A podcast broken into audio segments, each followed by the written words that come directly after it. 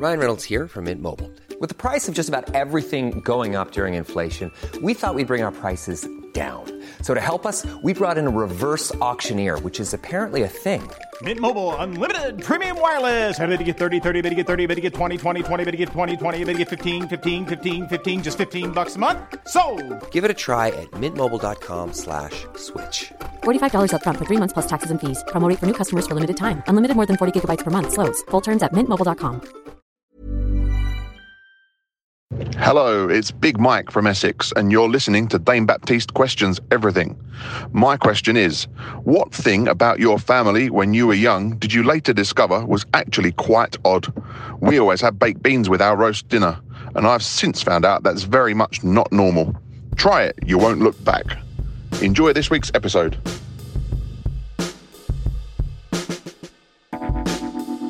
Hello, everybody, and welcome to Dane Baptiste Questions Everything, a podcast with myself, comedian, writer, and occasional actor Dane Baptiste, my producer friend Howard Cohen, aka The Hizzer, hello. and a mix of very special guests pose the questions that need to be asked. And we're talking everything from. We are talking everything from Big Mike from Essex's question What thing in your family did you grow up thinking was normal when it was actually uh, pretty weird? Uh, Dane, anything spring to mind of what was weird about your family growing up? Um, Everything. everything compared to everyone, everyone else. I think the only weird thing for me was that I guess when I most of my friends who were also descended from my parents are first generation, so they weren't born in the UK, and I found that most of my friends that were born of the same generation, their parents were second generation, and so I felt like there was a lot of platitudes that my parents had that my friends didn't have. Like I thought everyone would have a curfew and have to be home by twelve. I thought everybody had to clean their house. I thought everybody uh, didn't get pocket money, and I thought that. Uh, because well, I found out one of my friends, his parents used to give him his child benefit book to spend himself, and Right. put it this way, I didn't even know child benefit existed until he told me. Some good examples of how your family are definitely different. I can't really actually think of any in mine. I'm sure there was some food related ones that were weird. Uh, there's lots of things that families do that are weird and, and Christmas. I mean, you know, some people, my family, also rice with a roast dinner. Rice with I- roast dinner. There you go. I thought, I thought everybody did that, and then when I actually had a roast outside of my house and realized that there was no rice, oh, there was problem that Toby, Toby Carvery went down that night, Howard. Oh, we went crazy up there. Well, suffice to say, we we ask and answer uh, all the questions, including that one from Big Mike. Absolutely. Thank you very much for that question, Big Mike. And if you want to hear us answering all the questions, remember that no question is too big, too small, too stupid, or too intelligent. If you do like the show, please rate and review on Apple Podcasts or follow us on Spotify, and you'll never miss an episode. Or subscribe to us on Acast, the world's largest podcast network, where you can hear all of the very special guests answering the very special questions.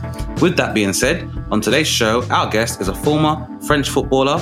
As a striker, he played in the Premier League for Fulham, Manchester United, Tottenham, and Everton, scoring 85 goals in 289 appearances. He's won two Premier League titles and the Champions League, and is also one of the co founders of the amazing AxisStars organization and app, which links luxury brands and opportunities and hospitality and leisure to former and current athletes and entertainers. It's a magnifique, Mr. Louis Saha. Hi guys. Ça va, monsieur? Très bien, très bien. And well, Lu- Lewis, I, le- I left out of the, your biog the fact that you scored the fastest ever goal in an FA Cup final, right? 25 seconds into that final. Yeah, I did, but uh, it's not the best uh, record that I'm proud of. Um, I don't think that's uh, good enough. Um, I would have preferred to be maybe uh, a winner uh, last minute or last second of a game. You know, uh, we That's a didn't, fair point. didn't lift that trophy, so don't really Yeah, care. Chelsea. Yeah, They, yeah. Drogba. Drogba, tough guy. Yeah, Um, but you still won the leagues. You know, you got the league. You got the league uh, medal. So you know. yeah, that- got that some, I some trophies. Yeah. Well, yeah, I think I think it's safe to say that your achievements and your position in footballing history and Premier League history has been already been cemented. Lewis, not only amazing appearances and two Premier League titles, but two very memorable haircuts. Let's not forget that. Yeah, you got me. Yeah. Yes. You got me. Some serious hair. You know, it's it's the uh, the pay francophone um, perm that we all know and love, whether it was yourself or Didier Drogba, but very distinct. uh, and I, yes, yes. Let, let's say that. Let's say I, I started the mess. I started the mess, everyone now is like uh, doing some some strange things. So uh, that's why I'm, I'm I'm with my cap now. I'm trying to be. Yeah, so we, but we remember who set that trend. You know, between yourself and you know, I'd say Djibril Cisse and Didier Drogba, Ibrahim Bar. Yeah. Like these are the men that took the real risks. And I guess to and to a lesser extent, maybe Mario Balotelli over the last decade or so. But we know who set pace, Lewis. We salute you as a, a fashion anthem. It's worth saying, you know, people, who, you know, there's a lot of people who might not know everything as much as we do about football, Dane. That that you know, Louis Louis came over to here, uh, this country and smashed it at Fulham. Just like this, it was just incredible. For how many years were you playing for Fulham uh, before you moved to Man United? Right? Yeah, yeah, three three uh, and a half good years, and it was uh, yes, uh, you're right. Uh, Fulham uh, introduction was was uh, pivotal for for my career because it bring me a lot of confidence. Um, we started, I think, uh, we started that year with that style where we starting to play nice football on the floor, and then maybe the championship was not ready for that, and and that's why Hmm. we just like take them by surprise. I would say. Yeah, and you scored some great. goals. no, they were beautiful goals as well, right? I remember some absolute. And it was, Oh, it must be an amazing thing to look back on. Yeah, it's funny because like I do, I do feel about this, and and straight away I, I look at other people records, and I look at Messi and Ronaldo scoring 50 goals a season, and I say, hang on a minute, I scored half, and I felt like God, you know, and he was in the championship. So imagine those guys. It's just like, uh, it's uh, it's another level. Really, really, it's unbelievable. Not human. Not not well. Something something something special going on. Yeah, Um, unbelievable. but um, it it's probably time for a question. Hey, Dane, as this uh, the format of this show dictates. Absolutely. And uh, I mean, I'm thinking of one question, but obviously, Lewis, there is a barrage of questions. And I know a few Man United supporters that would have had loads of questions for me, for you as well. But I'm sure we can catch up at a later date. But again, it's an absolute pleasure to have, uh, you know, footballing royalty and Premier League royalty on the show. Uh, that being said, uh, as our esteemed guest, we would invite you to ask the first question, whichever question you would like, uh, which we'll discuss for about 15 minutes or some change. Then Howard will do the same. I believe it's going to be football related because you can see how excited the Hizzer is. And that means a lot, Lewis, because you're from Man United. So technically, we should be insulting you throughout the duration of this podcast because we're both Gunners. But I know you as a man. You're a good man. So we're going to leave it out. Um, They won. They won. You can't insult them. They won. Blah blah blah. Technical, whatever. blah blah blah. But um, yeah. Um, then how would like to ask a question, and then I would like to ask you a final question, and then once we are all done, uh, I would love for you to be able to let our listeners uh, know where they can find out more about your good works, and uh, also check out some of your previous work as well. Um, so, with that being said, Mr. Louis Saha, we invite you to ask the first question. Yes, I'm. I'm very passionate. Uh, passionate about uh, about um, yeah what's going on in life right now. Everyone seeing what's happening. So basically, like everyone have a mission to help to make a difference. So how can we make a difference? That's my question. What a brilliant question.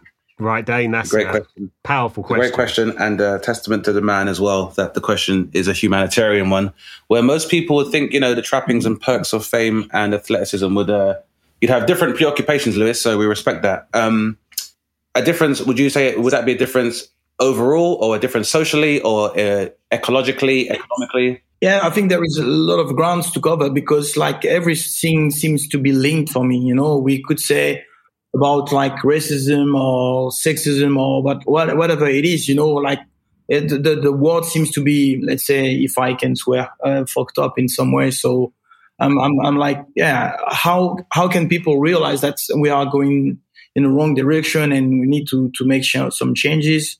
Uh, we talk about climate changes. We talk about like sports and, and, the values that we can bring and, and share. Culture is the same.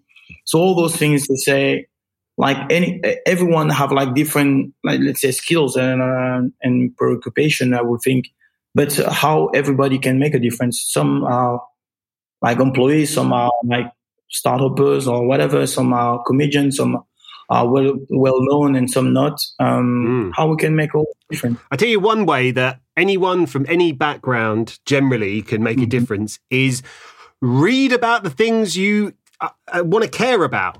Uh, learning about them, right, Dane? We often talk about this on, on this podcast. You know, there's a world of Twitter where people are not reading enough about the or learning enough about the stuff that they care Absolutely. about. Absolutely. And I think, you know, that's down to the state that we live in now where technology has taken over so many of our more menial and, uh, I guess, uh, less glamorous preoccupations of society is that now that can be done for us. It's probably allowed us to become a lot more complacent and a lot more relaxed in terms of how the world is going, Lewis. So I think you're correct. I think we live in a time where technology has facilitated so many aspects of the human condition that it's allowed us to kind of, I suppose, become very lax on certain aspects of uh, human interaction. So I think, for example, so just, you know, basically etiquette, for example, in that I think most people know how they need to speak to other people without causing offense or oppressing or insulting somebody. But I think with the anonymity that the mm-hmm. internet gives you or social media gives you, that allows for people to say things which you wouldn't normally say in normal conversation and kind of gets away from it. So I think, mm. so far as how to make a difference from that, I think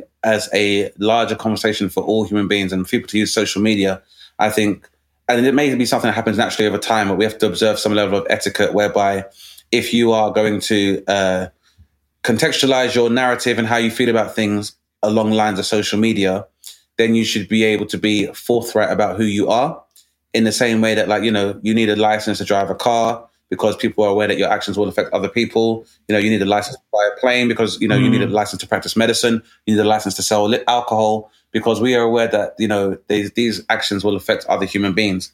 And I think if we are seeing that there is a physical or psychological detriment that's caused by online abuse, for example, then maybe there needs to be some licensing involved. Like I don't necessarily want to say that we have to curtail speech or censor people, but if you're going to say something to another human being, then maybe you should stand by it and stand out there with your name. How do you feel about making a difference, Louis? Do you do you feel a pressure to kind of make a difference as a, as, a, as an ex player with such kind of a high profile? Yeah, the, the pressure is um, it's more about like like living with um, a sense of purpose. I now obviously I'm I'm older. When you are 20, you want to enjoy life, uh, try to take the opportunity, and and and you know it's like a lot of pressure to keep your position. You know, so you have to to to get it. And when you you feel like you are like experience enough, you're starting to look at uh, other position, I would say, other situation. But first, you're very kind of like selfish.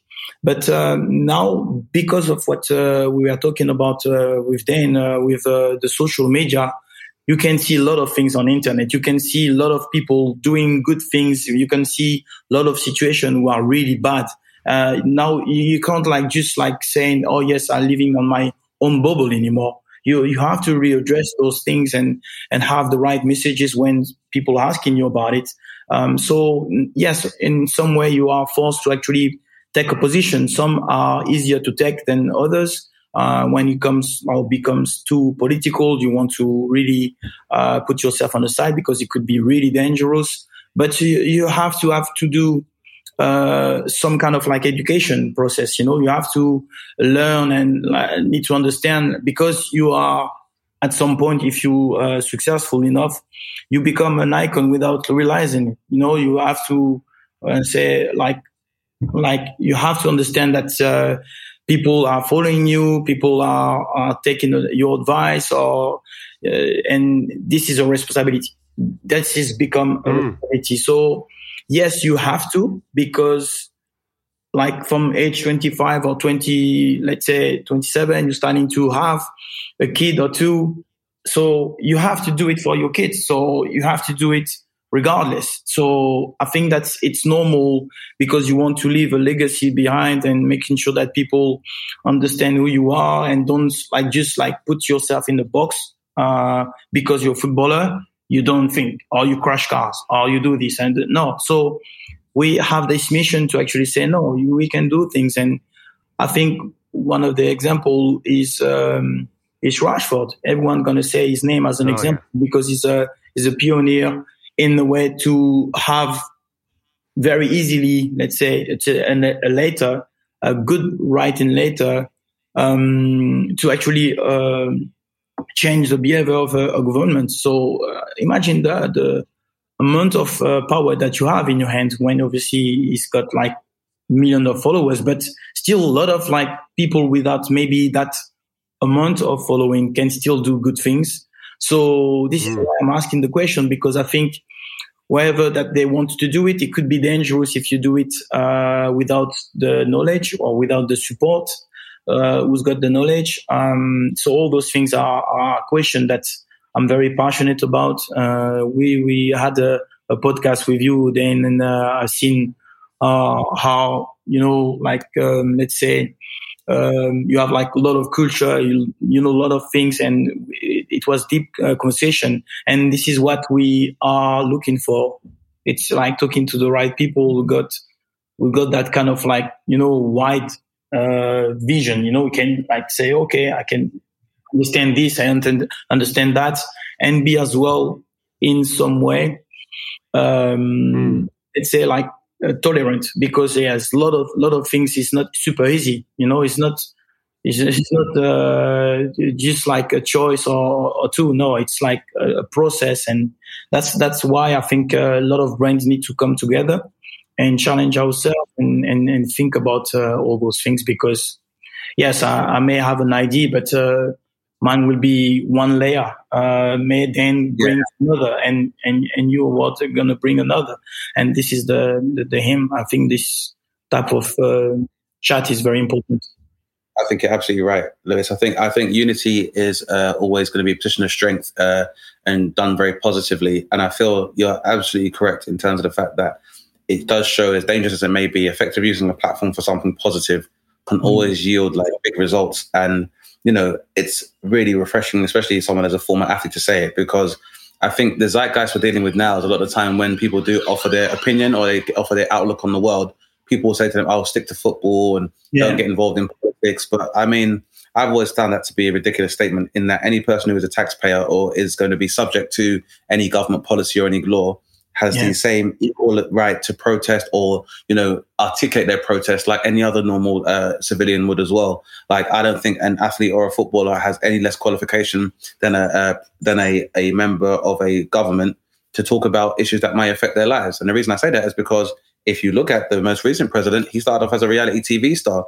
So mm-hmm. if a reality TV show can be involved in a position of politics, there's no reason why a sports person can't do the same. Even before Donald Trump, Ronald Reagan was an actor before he became the head leader of the free world, and no one had a problem with that. So I believe that you know you're right that there's if I think there should always be a share of knowledge and resources. I find that it can seem like you're an individual because you know you get these uh, terms like idol, or icon, or role model but I think it's very important for people in particular positions, irrespective of what industry they're working in, to always have an open dialogue and interact with each other yeah. and, and, share information and opportunities. So, you know, even so, I, like I might work in the world of entertainment, and you have previously worked in, uh, you know, uh, sports, but at the same time, I think a lot of our experiences will be very similar, and we could both benefit for how we kind of interpret those experiences.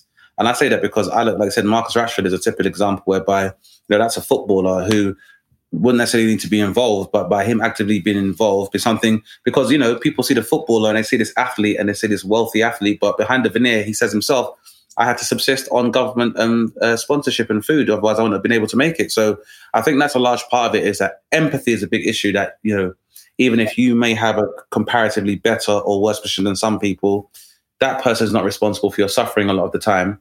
And if you really want or feel bad about your suffering, why would you visit that on somebody else? And you know, it's re- it's refreshing to see someone like Marcus Rashford through his work and his platform being able to affect government policy, which means that if athletes do get involved in politics, a lot of time it can work.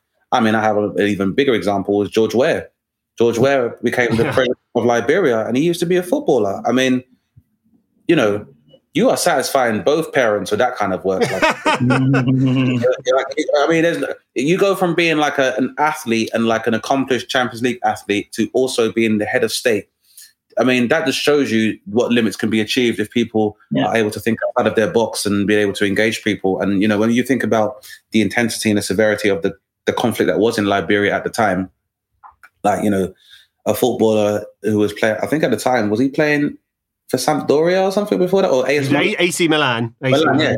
So yeah, you know, again, again, it would have been all the more reason for him to not even be paying attention to the ills of his country, but he got actively involved, and it shows you what can happen. Like I'm also aware that uh, uh, Clarence Seedorf does a lot of uh, outreach work for UNICEF, a lot of work in South America and stuff as well.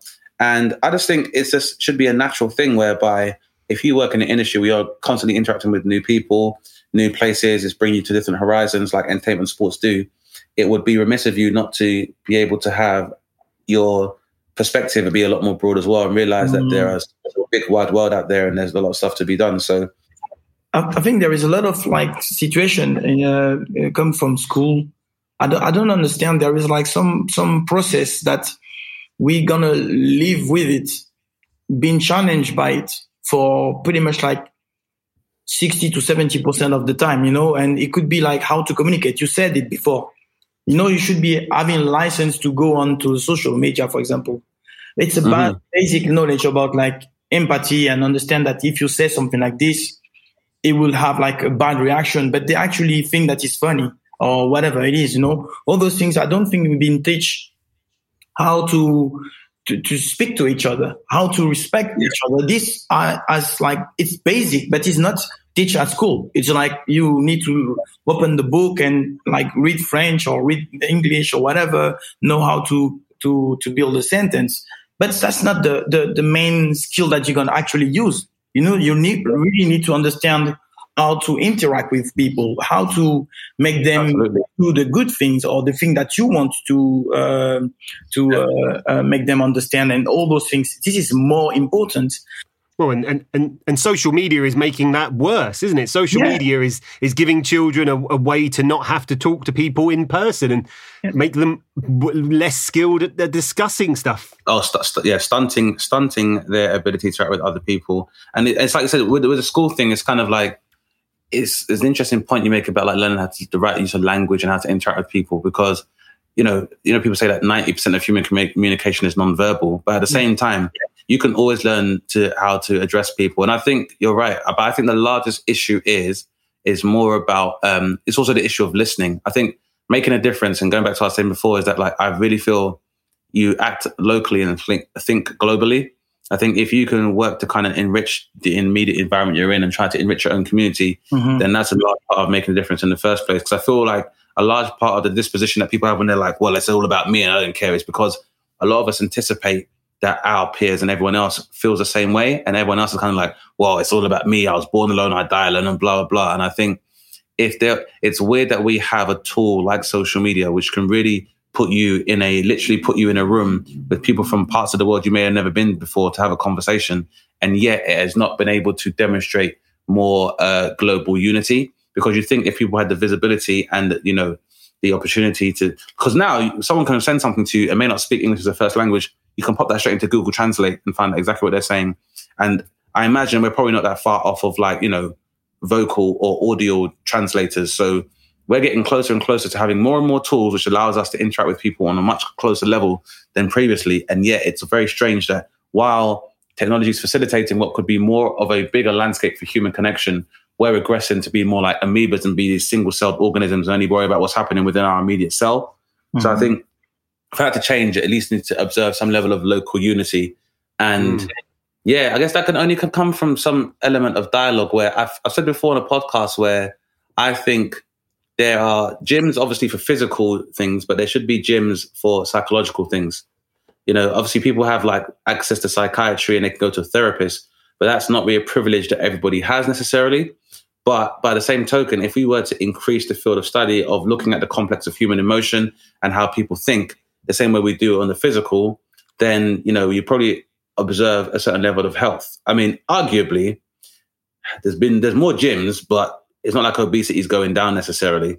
So, again, Definitely not. But, but but but maybe that's the reason for that is because we live in a world whereby we uh we don't necessarily help people address issues, but we tend to enable them for capital gain. So it's not necessarily about lambasting or insulting someone for being overweight. But I think what we don't do within our society is to address the fact that in some, I mean, many instances, the incidence of obesity comes from compulsion and from people trying to fill a spiritual or psychological hole with something physical. And that's not something we tend to address. So instead of looking at obese people and what they're eating, we should find out what's eating them. Mm-hmm. And I think it's stuff like that that we kind of need to do in society in order to kind of make a difference. Is that it's just it's just that recognition of humanity. Really, it's not going to be done for us because obviously it serves some other people for us to kind of be divided. Hmm. I really just think that the key is, like I said, for people like yourself and myself to remember that uh, these what we do doesn't define who we are alone, and that we're still people and still human beings. And mm-hmm. I always find that one of the best ways I can always navigate and try my best to be as caring for other people as possible is that I always think, you know, somewhere in the world there is another Dane somewhere who's probably equally frustrated about where his life is and wants to do something else. Like I wanted to do 10 years ago when I started doing comedy. There's another Dane out there who feels the same way. So if anything, I'm doing it for that guy. Like I think most people understand about, you know, hmm. uh, you know, about kind of what's called holographic principle, but it's kind of like, I guess it's, it's like you said, it's, it's thinking of the future and thinking of your kids, but at the same time, understanding that it takes a village to raise a child. And even if I don't have children of my own, you know, the children are the future, whether they might or not or have my last name. So my actions will still affect them as well. So I, I really think it's it's really about uh, walking in other people's shoes as much as possible. You know, when I ask the question, the first thing is like, if we really want to make a difference, because we are not saying that we are too old, but I think that I'm very focused on on how to give that kind of knowledge or like awareness uh, about how the, this impact of knowing uh, each other or having this empathy and all those things. So communicate and and and give the that kind of like skills, you know, to understand each other and understand why this guy is doing this. He know that he's bad, but uh, he doesn't. You know, like all these things. You know, uh, like I love. Um, to to find a way to yeah to, to put like everyone like in front of their of their mirror and just realize that uh, you know this is really mm. really hard and this is where we're going to make a difference you say about this gym uh, of uh, psychology this is this is it it's like trying to make them like think like outside the the, the box of what they they they have been like formatted you know with like the social media the the school process that is like sometimes it's really good to be academic but there is no the the practice, you know, thing, you know, where you really like get like uh like a smart but in a good way, you know, and and this mm-hmm. is where I feel like we, we, we need as like kind of mentors to make them realize and and spread the word and and make sure like people who are uh, in power like put that uh, mandatory. And I think I, I, I, think it's it, it's an amazing way of kind of looking at the world, and, and and it kind of actually feeds into what my question is perfectly because I I wanted to talk um, about something that I wish we didn't have to talk about, uh, Louis. And uh, you know, me and Dane talk about all different things on this podcast. Um, I mean, I, I remember going to watch football in the in the nineties, go and watch Arsenal. Uh, I remember being at a game where I watched Ian Wright get racially abused um, my brother stood up and told the guy to shut up, and you know, it was, but it felt very weirdly. Actually, felt quite uh, weird for that to happen. I've been to a lot of Arsenal games, and I can't tell you I've ever seen that happen. Uh, I'm sure it happens, but I've never seen it happen. And now we're living in an era where where racist abuse in football is one of the biggest headlines, and every game we watch in the Premiership, the players are taking the knee, which feels really important. But it makes me want to ask you both the question how does racism in football stop? Is is it feels incredible that I'm even saying that in 2021, but it's come back in such a big way. Small details are big surfaces. Tight corners are odd shapes. Flat, rounded, textured, or tall. Whatever your next project, there's a spray paint pattern that's just right. Because Rust-Oleum's new Custom Spray 5 and 1 gives you control with five different spray patterns so you can tackle nooks, crannies, edges, and curves without worrying about drips, runs, uneven coverage, or anything else. Custom Spray 5 and 1. Only from Rust Hiring for your small business? If you're not looking for professionals on LinkedIn, you're looking in the wrong place. That's like looking for your car keys in a fish tank.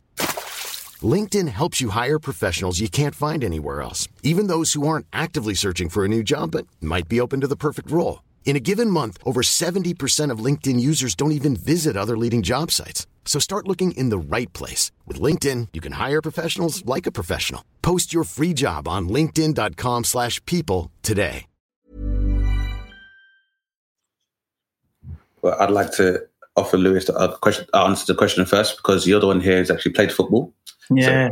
So, so, so in, in, in sport is like um, it, it's such a, a difficult uh, ecosystem. For some reason, the ones who have the power to actually um, not saying that they're gonna stop it, but they're actually gonna actually really do the actual action is gonna actually reduce it. Let's say they're not doing it. And first, it starts with punishment. Punishment means you have strict rules, strict understanding that if you do that, wherever online or in stadium, face to face, whatever, in, in the street, you're going to be sanctioned. And this is what is missing from whatever FIFA, UEFA, FIBA, whoever the actual organization. They are the ones who give the rules. If like the sportsman himself misconduct, they get banned properly and they, they, they ban for whatever months or something like this. But those guys behind offices, they do, they, they do stuff in a certain process where politics and commercial go up front. That's it. So when they say maybe, oh, uh, uh, wait, if this uh, gonna be asked uh, the sponsor to be sanctioned because it's not gonna be uh, able to be seen on the stadium because the stadium has been banned there is like a commercial aspect on into it. So there is like those aspects, but it's about defending the players. It's about defending the, the fans or whatever it is. It's the most important actors of the, those games. There is no money. There is no commercial if there is no player and there is no fans. Done. Uh-huh. Well, and that's one of the things that that's one of one of the things that's come up actually is the fact that so much of the racial abuse at the moment is obviously online, Mm-hmm. And mm. the reason it's not being dealt with is because there's no money in it for Facebook, Facebook, Instagram, or Twitter. Yeah, but that's that's the thing. Again, they put commercial up front. You know, if like they're saying they want to actually defend their customers, their clients, their whatever it is, and saying this is the good thing to do. If you make billions and you, you recognize that this is the, the way forward, to actually help the society, you do it regardless because you have now the duty as you become an influencer. You have like this, the same impact as the player is become an influencer. Uh, uh, a platform like Facebook, Twitter is the same. There are guidelines for any other companies in, in this planet. And they are not doing the good, uh, the good stuff because they should be straight away ban those those those uh, uh, situation and say this is not acceptable anymore. Wherever you do it, we we're gonna track you, and it's over. You can't do or whatever you get a license or whatever. You can't do online post anymore. So you're gonna be sanctioned, and this is unacceptable. And we don't want you in uh, in these platforms. A star, someone famous, is gonna do something bad say something really bad, I mean, like not just racist, like something bad, is not going to be able to actually be on the platform anymore. Yeah. So, so I, I don't understand. So one star could do something bad, is banned, is is kicked out of Twitter, like we've seen with like the, the big political. So how come those guys can do it? No. You have like you track everything. They know where we are, where we piece, where we do this, where they know everywhere. So I'm, I'm, I'm, it's, it's really strange. So all those things yeah. we are saying about the ones up top, they know it. They understand. Yeah. Just don't do it and because I, there is no money. Well, yeah, uh, there's no money involved, and, and that's a large part of what is always going to be the uh, racism has always been a, one of the fuels for the capitalist machine. And mm. I think mm. on a large scale, Howard, I think the issue is not just racism in football. I think um, you know, we have always talk about things like art imitating life. Well, you know, the beautiful game in many ways also um, imitates life and stuff as well. Whereby you know you also have the same phenomenon where there's an element of sexism in uh, within the mm-hmm. football industry as well. There's a marginalization of black players, or there has been historically for a very long time. Then there's also the continued marginalization of black retired players when they try to make the move into uh, managerial positions or into coaching positions, particularly at Premier League teams in this country. And I think you know all of these uh, stem from uh, you know, institutional racism, whereby, you know, someone like Chris Hughton or, you know, uh, has proved himself again and again and still has to jump through hoops in order for him to be have the opportunity to manage a Premier League team. And normally when that opportunity comes along, he's given, uh, you know, insufficient tools in order to achieve the task. And uh, if you fail once, you're punished for it severely. I think something very similar to uh, Chris Powell as well. But um, I think I'm definitely on uh, uh, Lewis' side in terms of like, like if you if you're able to track footballers when they get up to bad stuff, or if a footballer invites women over to their home or their training camp in England, then you can track the actions of these uh, people that racially abuse players. And I completely agree. I think I think if you are uh, abusing racially found to be racially abusing players, I think your uh, punishment should be any kind of where you um, assault somebody or racially assault someone. You should have to do community service, or if you are a season ticket holder, that should be revoked. I mm. think you know potentially you have no, no, no, yeah, no con- no contact with the team or any of its players, so you are blocked from there, and your email domain is blocked from there as well. And yeah, it should be made very clear on your um, CV that you've racially abused somebody, or people should be aware of who, what you do. Exactly. Either that, or you know, personally, and you might agree with me, Louis. I think we can just let handle it Eric Cantona style, and you can get booted in the face. but the thing that the thing that kind of gets to me, Dane, and, and it slightly broadens it away from just racism, but uh, indulge me for a second, is I remember some of the most happy times in my life, and I'm sure it applies to Lou. Are from are from sport, are from football. You know, sharing it with my friends and my family, watching Arsenal win the league very long time ago, but watching Arsenal win the league, uh, you know, was, was and it's such a beauty. You can get such joy from it and yet it generates so much hatred, so much hatred in people. I mean, being a footballer, Louis, I've got to ask, you know, people, the fans, when they're being so hateful, um, how, how do you deal with that? How did you deal with that? Mm, it's strange. For the fastest goal in FA Cup history. That's what I did, Howard.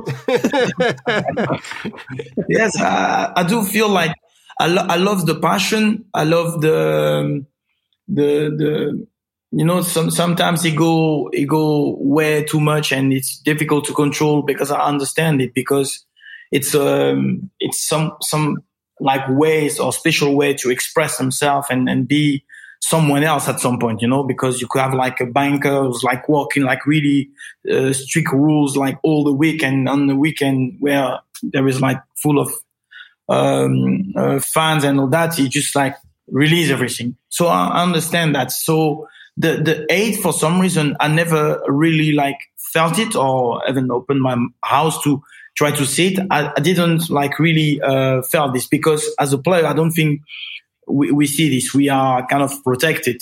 I, I will feel like fans to fan, yes, they will say eight, but I, I will I will be a liar to say, oh yes, I've seen like a, a, a massive uh, a, a violent uh, conduct uh, in any kind towards me. It, it never happens. Sometimes I, I do have like the idiot. I would call them idiot more than like just like trying to to to be like violent or something like this because those most of the times are are cowards. I mean, I mean, uh, this is what I'm saying that they they are behind fence and they do this and all that, and it's the same as the guy on the pitch. You know, you have a lot of players who act in a certain way on the field. But when you outside or like in another context and you talk to them like face to face, they are like just like you know like so i'm i'm i'm just having it. I know that they are personal. They, they're playing the game or something like this. And it's pretty much similar with fans. I don't I, I know they are they are they are parents you know in some way. They don't conduct themselves the same way. And this is what I'm, I always thought, you know, it's like, this is the atmosphere. This is the context. So I, I, I really didn't really like always feel like I was talking to a man or to a, a, a, dad or to a woman. I just felt like it was a supporter. He's playing the role of a supporter. It's like trying hmm. to be like, I always felt like this. So may sometimes some are really, really passionate, but I never addressed this as like no, I don't, I don't think so. And most of the times, I will feel, apart from some supporters who are absolutely crazy, yes, but mainly I always speak about the mainly guys. I, I, only speak about the majority, the odd idiots, you know, or the violence or just like this. They're just idiots, you know, they don't make the difference between life and, and reality or whatever. I, I, I don't, I, I don't take them as like, uh, uh, it's a detail yeah. for me. Well, uh, it's the same thing. It's the same thing of, of, of, how there will be a news story about a footballer who has behaved stupidly. Yeah, yeah. And that, that's what I'm saying. You forgot about the you forgot the hundreds of other players who've been behaving really well during lockdown. That's that's my focus. I always like. Uh, first, I hate cliche. So this is what I'm saying. And I don't like to be influenced by anything that's going to I've seen on papers and I don't do that. You know, you can come and say stories to me. Oh, yes, you know, this is, this guy has done that. Those girl has done this and that. No, I, I just like listen, but I don't take action from that. So I, am I'm, I'm trying to protect myself because a lot of people are doing uh, personal things. You know, they they're acting in some way. So they, mm. I, I, I, I don't take it. But this is why I'm more focused about the youngsters. I don't want the hmm. youngsters to be influenced badly because those ones grow with something really fake and they think it's real. And this is where it's really dangerous. And I, I just really hate that. So those paradigms have like, have more power to really destroy people. And this is yeah. why I'm trying to really say, oh no, please listen. This is not real. Oh, listen, like do your own research or like just like find out because those people who are like, again, like the cliche was like the, the Lazio people. So I'm going into the Lazio people were racist. First, when I mm-hmm. hear this, I don't like it because I know it's like some of the Lazio fans were racist or were like fascist or whatever you're saying.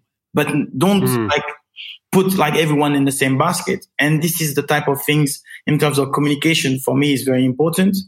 And uh, I try to address because I'm sure that most of the, almost uh, like, like only a few were like, uh, like re- really bad supporters, but the other ones are, are really fine, you know, and, uh, I have stories with like like like some fanatics like comes to my hotel and and drive me to to the stadium to to the training ground so it's yeah. impossible so yes those guys were like looking like very mean but they're not they're yeah. sometimes acting in some way and uh, you need to have like a, a, mutual respect and things go really well um yeah. so well, we, I think we, we feel very privileged, don't we, Dane, to be able to talk to a kind of pro player about this subject. Absolutely. And, uh, you know, I think a lot of time there's a lot of speculation about what it's like to deal with it. Um, and it's good to hear directly from how you kind of rationalize it and deal with it, Lewis, especially because, and it's good that you're concerned about the youth. I think a lot of people underestimate the amount of resilience that is just required for you to be playing at the level that you were playing at.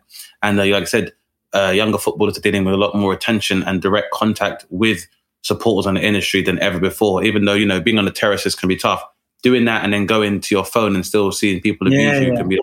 Then so, that's why you just like if you want to see it, you see the comments and all that. I, I heard like Rio Ferdinand was saying, "Oh no, don't look at uh, the comments and something like this." And most of the time, it's it's real. You know, yeah, should not uh-huh. maybe look at it. Or if you do, you just take like a really big big step. It's like those are comedians they're just like acting. They want attention, whatever it is. It's not real. I don't, I, it's like, yeah. it's funny. Some of the guys, uh, come after a game. Uh, I was commenting uh, against Paris Saint-Germain. So it's fun. And I was saying the mm. truth about the game. They play really bad. And some of the fans really like starting to insult my mom, insult my, my, my, my family and stuff like this. And then I say, I love because I say, wow, it's, it's deep. Those guys have yeah. nothing else to do than insult my mom because yeah. she has nothing to do with it. So it's like you're crazy. You actually say, "Oh, uh, why are you saying this to my mom and all that?" It's just using this to make me yeah. react, and I don't. Yeah, so I, I love that. The only thing I can do it was like laughing and say, "Oh, how dumb those guys are." That, that's it. well, it, has it, been amazing to hear you talk about that, and uh, I mean, for me, you know, and for, and for, a lot of football fans, I think it's so important to hear it, it talked about in that kind of detail, right, Dane? And um, absolutely, and, and, to have such a stoic response to it as well, I think you're right. Again, more punitive measures for people that kind of ruin the game and not tarring all fans with the same brush. Although I'm thinking both of you guys maybe I could come on as a consultant for footballers. So when they are abused, they can turn and say something like, "Yes, maybe my mom didn't. My, my mom didn't. I've got a bad touch, and my mom's got a bad touch too. You know, who's got a good touch? Your mom's great. It could be, could be good. This one reminds me of the one close to your mom's house. How about that, Rev? yeah, I like that. I like that. If you thought that head was good, I'll tell you about some good head at your mom's house just because of, of, of, time, uh, I'm just going to um, hand it. It's probably time to hand it over to Dane for his question to kind of wrap up today's episode. Um, there were many questions I wanted to ask uh, Mr. Louis Saha, obviously, um, but I imagine they've all been asked by most uh, uh, fans, patrons, and uh, Premier League enthusiasts. Uh, my thing is, um, the background behind this is that I think for a long time, as a Caribbean immigrant, um, but based on what we were talking about before, me and I think a lot of my peers have struggled with representation within football. I think at a club level, a lot of the time we've always felt we were in, uh, represented, and I think to a large extent, black players, despite a lot of the uh, hurdles, are overrepresented in football and are continuing to do so, which I think is amazing. When you see like some of the achievements of ballers like you know Jadon Sancho playing in the Bundesliga, uh, the Bundesliga, etc. Mm. Um, however, what I'm saying is that because of the lack of representation, what a lot of my friends used to do is we would show solidarity with teams like Brazil and France because Brazil has one of the largest populations of Africans outside of the continent. And so a lot of their players would be Afro Brazilian and they looked like they had a viable chance of actually progressing in world competitions. And the other team would be France because, to an extent, I suppose, French players, especially French players who are uh, from North African pay francophones, um, Mm-hmm. as well as you know, uh, players from the, the French West Indies, such as Martinique and Guadeloupe, we identified with them in some ways culturally more than we would with the England football team. And also, again, it's kind of like, well, they look like, like they're actually going to go somewhere. So, you know, with players like yourself, uh, you know, Trezeguet, Henry, uh, Vieira, Oh, Thuram, Thuram. Karam, yeah, Desailly. So the list goes on and on of like uh, Afro French footballers um, who, you know, definitely have an affinity with uh, British, black British football fans and stuff as well. Anyway, I say I would like to say this, Lewis. I would like to know from you who is your top 11 French, Afro French footballing squad? Oh, Mm. Doesn't have to be from any era, whether it's from the past, present, or future. Any team. Uh, the only stipulation is that they are from either, you know, basically a pay francophone, a French-speaking country, or a, a African country, or Caribbean country. So, So goalkeeper, you have Bernard Lama. Mhm. ah, played for Paris Saint Germain. He went to West Ham at one Exactly, point, if I remember yeah. correctly. Yeah, yeah, Bernard yeah. Lama was a goal, great goalkeeper. Um, so right He used to wear the. Howard, Howard, you write down this formation so we upload this as well. Yeah, yeah. I'm doing. I'm doing it. This stuff. And if any listeners want to want to contest Lewis's uh, starting eleven, then feel free yeah, to that's, it that's that's a really strong one, basically. So Thuram right back, maybe Gallas. mm, Yeah, de- depends. Gallas and and and Thuram can swap uh, right back and center back, and um, you have uh, Silvestre uh, left back. Hmm. Hmm, con- contentious one. An underrated player. An underrated player. He played Yes. well for a very long time. Um, Played well for you. Um, oh no no, I'm sorry. Oof, it's gonna be tough here. I've got Abidal and Patrice Evra. There you go. Yeah. So yes, Nice. this is a tough one. Um, then That's a um, great defense. That's a great defense. No, you've Yeah. left out Desailly, but yeah, big big defense. Um, then uh, whoa. Um, so so you have like uh, like of course you have Zidane. I'm sorry, but he's African, Of Algerian. he is. Berber. Yeah, Berber, definitely. Yeah. Um, so yes, uh, you have Thierry Henry. Um, you have uh, Wiltord. Uh, oh, you an underrated player. yes, you have uh, Djibril Cissé. Um, so Oh, yes, yeah, it's a lot of players here. But I, I put uh, Olivier Dacourt as well. Play for Yeah. Inter and Everton and Lazio. Everton. Mm. Yeah. So how many is there? That's pretty much a, a pretty much a full team. I think you need one more. I think you need one more midfielder. Oh, midfielder. Makelele is someone who would often come up in these Makelele, of course, conversations. yeah. And Patrick Oh, yeah. Vieira. Oh no no no! It's too much. oh, it's, it's not as easy as it looks. So yeah, yeah. So this is it's a tough one. It's a tough one Yeah. because you got Mac, you got Essien, uh, and then you got uh, Lassana Diarra as well. Lassana Diarra as well, right? And then yeah, you go. yes, yeah, too much, too many, too many. Yeah, I'm Paul Pogba. yeah, yeah, too many. I forget Paul. No, no, no, no. It's too much. Hey, we said the Touré, the Touré brothers as well. Oh, I have to Yeah, put uh, yeah. Mbappe as well. No, no, it's impossible. There is too Oh yeah, yeah. Right, that is very tough. Yeah, you Yeah. got Kylian as well.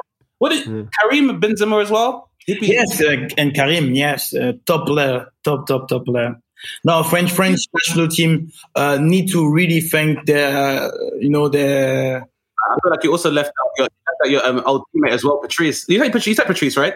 Yes, I did. Yeah, Of course, yeah, yeah, yeah. Okay. Yeah. Yeah, gotta have Patrice, man.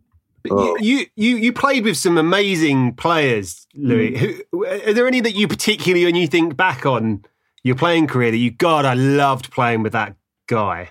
Oh yes, uh, the the the one that I have to mention is obviously Zidane. You know, uh, when you have the chance to play with a with a maestro like this, uh, football become easy. Football comes like slow. It's like you you can see the ball coming. He already like make it easy for you. So yes, it's uh, yeah, magician.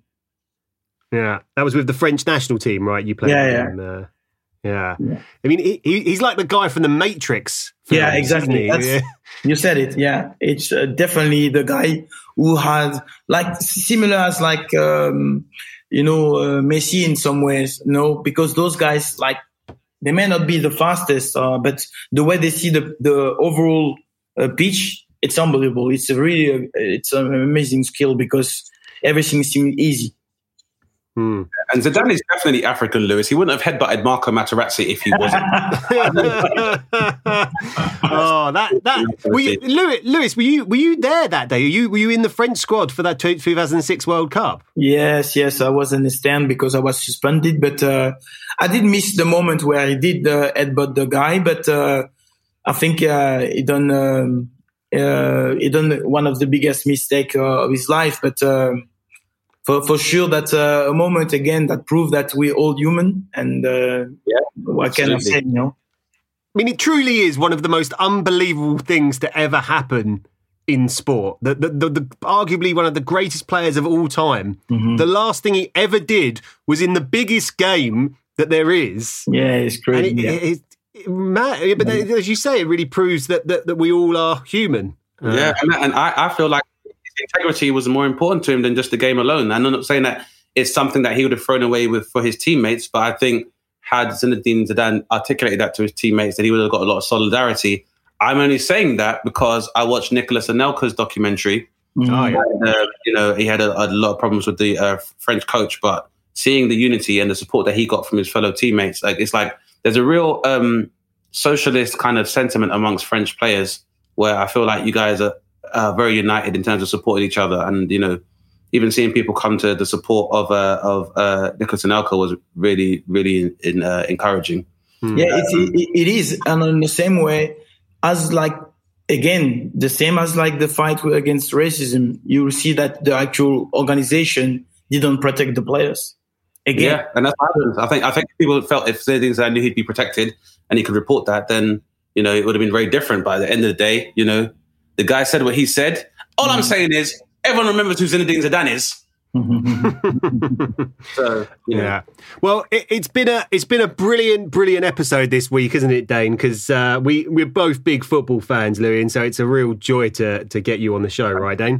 uh, absolutely, I really appreciate it, and uh, uh, particularly it's so encouraging and amazing when uh, you know footballers are using their platform for positive change and just definitely trying to encourage a lot more positivity, not just on in the industry, but just on a larger humanitarian scale. So we very much appreciate you coming on the podcast and doing so, Lewis. Um, could you tell our listeners where they could find out more about you? Although, if you don't know, you must be an alien. But um, Ah, yes, the, the website is uh, www.axistars.com, where we have like built a, uh, an ecosystem, a new ecosystem for for sportsmen and uh, and, art, and entertainers, where we want to really make them face only the right people, so, so right service providers. So I'm fully behind this, um and I funded it uh, like. Um, like my little baby. I'm really like working really, really hard to make sure that uh, everyone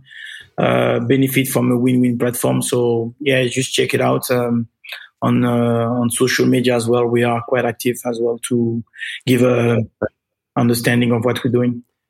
And when you finish looking at that, go and look at some of Louis Saha's goals. We're going to post some. we're going to Yeah. post some on our social media in case you guys have forgotten how great a striker he was. Check out Access Stars as well, guys. If you are looking for, uh, you know, utilizing former athletes or entertainers for any particular events or to be involved in leisure or hospitality, then um, definitely uh, an app worth downloading. Um, also provides lots of special offers for exclusive and luxury brands and services, um, but it's being rightly, directly connected to uh, influencers and movers and shakers. So um, yeah, if you want to be uh, doing everything top shelf, then please do download AxisStars because I've seen it. It's very cool and it works very well. And again, it's encouraging trying to create an ecosystem which does protect players uh, both financially as uh, well as personally. So yeah, man, check out AxisStars, please, everybody. Yeah.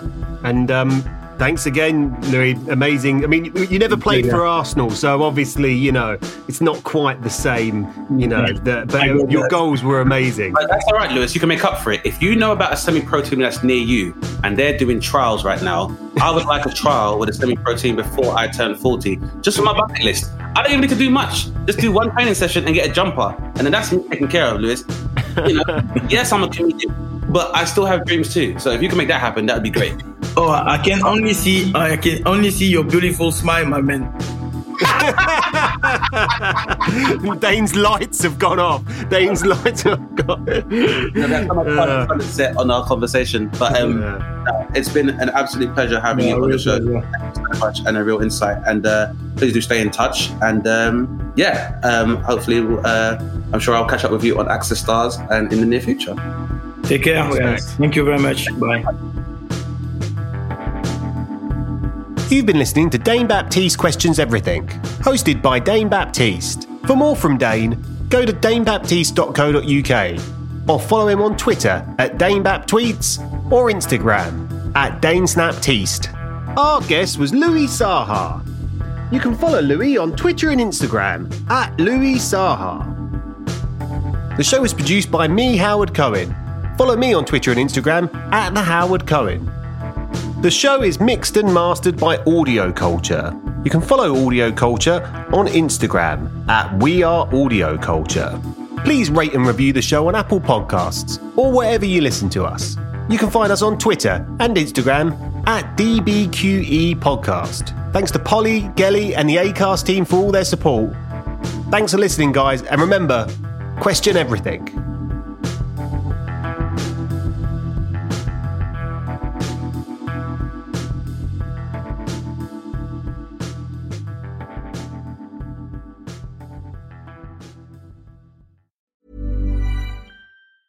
Planning for your next trip? Elevate your travel style with Quince. Quince has all the jet setting essentials you'll want for your next getaway, like European linen, premium luggage options, buttery soft Italian leather bags, and so much more. And it's all priced at 50 to 80% less than similar brands. Plus, Quince only works with factories that use safe and ethical manufacturing practices. Pack your bags with high-quality essentials you'll be wearing for vacations to come with Quince. Go to quince.com slash trip for free shipping and 365-day returns.